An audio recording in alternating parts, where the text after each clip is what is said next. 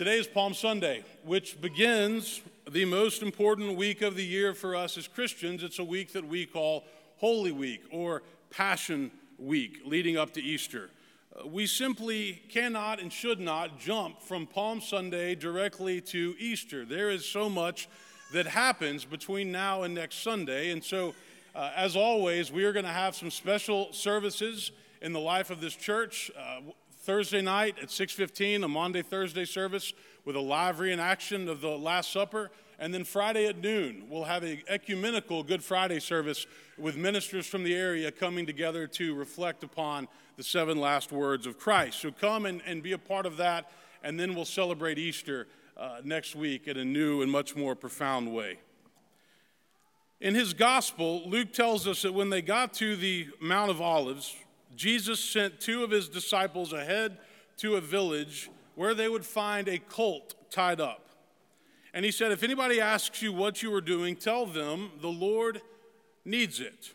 And so the disciples went ahead to the village, and sure enough, they found a colt tied up. They asked him what they were doing, and they said, The Lord needs it. So they threw their cloaks on it, they put Jesus on it, and thus began the triumphal entry into the holy city of Jerusalem on that first Palm Sunday. This was to fulfill what had been written by the prophet Zechariah, who said, Lo, your king comes to you triumphant and victorious as he humble and riding on a donkey. People lined the roads to welcome the new king into Jerusalem not Luke, but the other gospels say that the people shouted Hosanna and they waved palm branches in the air as Jesus came into the city. And Hosanna means save now, save please. Amy Jill Levine is a renowned New Testament scholar, teaches at Vanderbilt. Uh, she's a friend of this church. She's lectured here many times. She'll be back this fall to give a lecture. But she published a new book this past year on Holy Week, on the Passion. The book is called Entering the Passion of Jesus. And if you're looking for a resource to dive deeper into Holy Week and what happened, I would commend it to you. But this is what Levine says For Jesus, the risk of riding into Jerusalem in a victory parade is very real. Pontius Pilate is also making an appearance as he comes with his entourage to tell the Jewish people celebrating Passover that Rome is in charge and Jesus' entry calls attention to himself in a major way. Tensions are running high, as are expectations of liberation, of freedom, of autonomy, as Jesus enters into town riding on a donkey with the crowd crying out for him. The passion has begun. Now, this entry into Jerusalem was certainly staged and planned, it was also dangerous. Jesus knew that. It was symbolic it was fulfilling Old Testament prophecy. People were waiting for the king, but Jesus was not the kind of king that they thought they needed. They wanted a warrior, they wanted a liberator. They wanted somebody to free them from Roman oppression, Roman rule. And here comes Jesus, humble, lowly, riding on a donkey. And we know that it's this parade into Jerusalem with everybody celebrating that would begin the process that ultimately leads to the cross. Not the kind of ending that the disciples and the Jewish people wanted. What are the lessons of Palm Sunday? It's hard to look at Palm Sunday by itself it must be viewed in light of what happens over the next few days. But I do think that there are some lessons, some takeaways that we have from this text. First of all, Palm Sunday reminds us that people are fickle and they can change their attitudes very quickly. The people that stood on the roads of Jerusalem and waved palm branches and shouted Hosanna, welcoming Jesus into the city, were the same people who just a few days later would change their mind, turn on him, and shout, Crucify him, when he was betrayed, arrested, and falsely accused. You see, they wanted Jesus as their Savior, but when they realized that He couldn't save them in the conventional way, the way that they thought He should save them, they changed their mind and they turned to group think. Public opinion is a powerful thing. And both back then and still today, I think people are easily swayed by what other people think. In fact, I would say that many of us spend far too much time thinking about and wrestling with what other people think. Even Pilate asked the people what they wanted him to do, and he said, This man has done nothing wrong. But they said, No, crucify him. Free Barabbas, crucify Jesus. And so a criminal was released, and an innocent man was brutally put to death. Now, I don't have to tell you that people are still fickle today. They will turn on you, they will abandon you, they will stab you in the back. They will say things about you when you're not around. That's why I've always believed that loyalty and commitment are admirable traits. I hold them in high regard.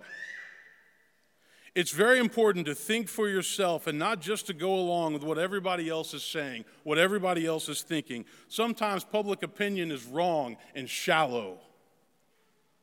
Jesus knew what it felt like to be betrayed, to be stabbed in the back. Some of his closest friends would stab him in the back. Judas betrayed him. Then, uh, uh, just a little bit after that, even Peter betrayed him. And isn't that true in life? That the, the people who know us the best have the ability to hurt us, hurt us the deepest. But there's no love without risk risk of pain, risk of betrayal, risk of loss. A second lesson on Palm Sunday is that we are reminded that Jesus' kingdom is not of this world. Jesus' kingdom is a kingdom of peace. Uh, Jesus was familiar with the words of the prophet Zechariah, who says, Lo, your king comes to you triumphant and victorious is he, humble and riding on a donkey his decision to enter Jerusalem riding on a donkey was an emphatic statement of who he was. He was the Messiah, as foretold by the prophets, but his kingdom and his message was one of peace, not of war, one of love, not of conquest, one of compassion, not cruelty. In first century Palestine, when a king would go to war, the, the king would ride on a horse. But when a king would come in peace, he would ride on a donkey. Jesus was coming in peace. His message was a message of peace. His kingdom was a kingdom of peace. His life was a life of peace. And yet we still live in a very violent and hostile world, full of anger, full of bitterness, full of resentment. The kingdoms of this world are based on money and power and influence and status, intimidation and fear, force and violence. But Jesus' kingdom is based on love and forgiveness, grace and reconciliation, peace and hospitality, humility and service. But there are still many that, that don't understand that. And many will try to combine the, the, the, forces of this world with Christianity, and it just doesn't work that way. It's not that simple. People wave palm branches, and palm branches are a symbol of peace. Throughout his life and ministry, Jesus taught peace. He demonstrated peace. He lived peace. He showed that he came not to destroy, but to love, not to condemn, but to help, not to judge, but to forgive, not to divide, but to unite. And yet, we still have a hard time grasping what this kingdom looks like today because it is so different from the kingdoms of this world. But we all long for it. We all hunger for peace. We pray for it. We yearn for it. Third lesson Palm Sunday reminds us that Jesus demonstrated and lived with incredible humility, or as I would call it, courageous humility when he faced Jerusalem. Jesus was a humble person, but that doesn't mean that he was a weak person. Humility actually means quiet strength. And unfortunately, we now live in an age where humility seems to be uh, becoming less and less common. Uh, arrogance is everywhere, insecurity is everywhere. Social media has taken envy and narcissism and competition to new heights, I believe. We only put our best selves out there. We want to show the world how great our life is. We want to show the world what we're doing and how wonderful it is. But life's not perfect. And everybody has problems and everybody struggles. And I think remembering this keeps us humble. It was an exciting week in the Stauffer household because the University of Virginia won the national championship in basketball. That's where Megan went to school. And uh, so uh, I know Auburn fans, Purdue fans, it was, you know, controversial, but UVA won. But there's a man that I would lift up that I think embodies what humility looks like, and that's the Virginia coach, Tony Bennett. Last year, Virginia was the number one ranked overall seed going into the NCAA tournament.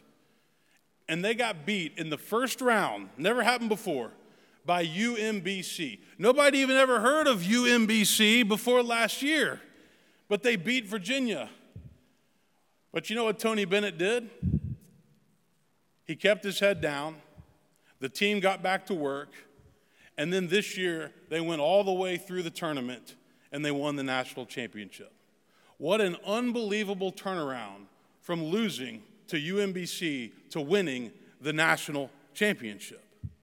Richard Simmons wrote a, a, book called The Power of a Humble Life. And according to Simmons, he says, Life's greatest paradox is its strength is found in humility. Arrogance is simply a way to cover up our lack of self confidence. He says this 15 years ago, social media was non existent, and yet it now dominates a major part of our lives, particularly among young people. The great concern is that we are creating a culture of self admiring narcissists who think that the world revolves around them. Social media has become an outlet to promote oneself, and its popularity signals that we are becoming a society clearly focused on the glorification of self. And this is not what Jesus was about. He was about others, he was not about self. He was about serving others, healing others, leading others, helping others. But our culture is very self absorbed.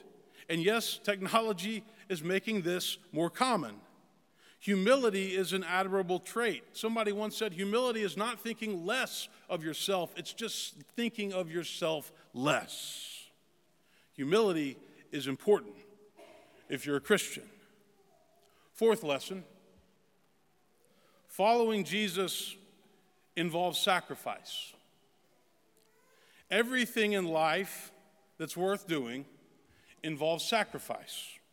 Think about this staying married for many years, raising a family, parenting children, building a habitat house, supporting the church, which is what we're doing right now in stewardship. It's not easy, but it requires sacrifice. We have to understand that the way of Christ is the way of the cross. We have to understand that, that the way of Christ involves sacrifice. If we want to follow Christ, we must sacrifice. There are far too many Christians today who just want to focus on being happy and joyful and free of pain and fear. But this is, is what is so unique about our faith. Jesus was crucified. He understands our pain because he lived it. He understands what it means to be betrayed because he was betrayed. He understands what it means to come up against a force that can put you to death. And he knows that life is not always easy and happy. We have to deal with illness and shortcomings and hardship and disappointments and loss and devastation and struggle and ultimately death. Discipleship, following Jesus, involves sacrifice. If you're not sacrificing, you need to ask yourself Am I serious about my Christian faith? Lastly, Palm Sunday reminds us that we still need Jesus to save us. You know, the people line the streets and they wave palm branches, they shouted Hosanna. We don't find that in Luke, but in the other Gospels. Hosanna, like I said, means save us now. Please save us now. And we still shout Hosanna today because we still need to be saved. But many people get uncomfortable when Christians start talking about being saved. They think it's overly pious, exclusivistic, trite.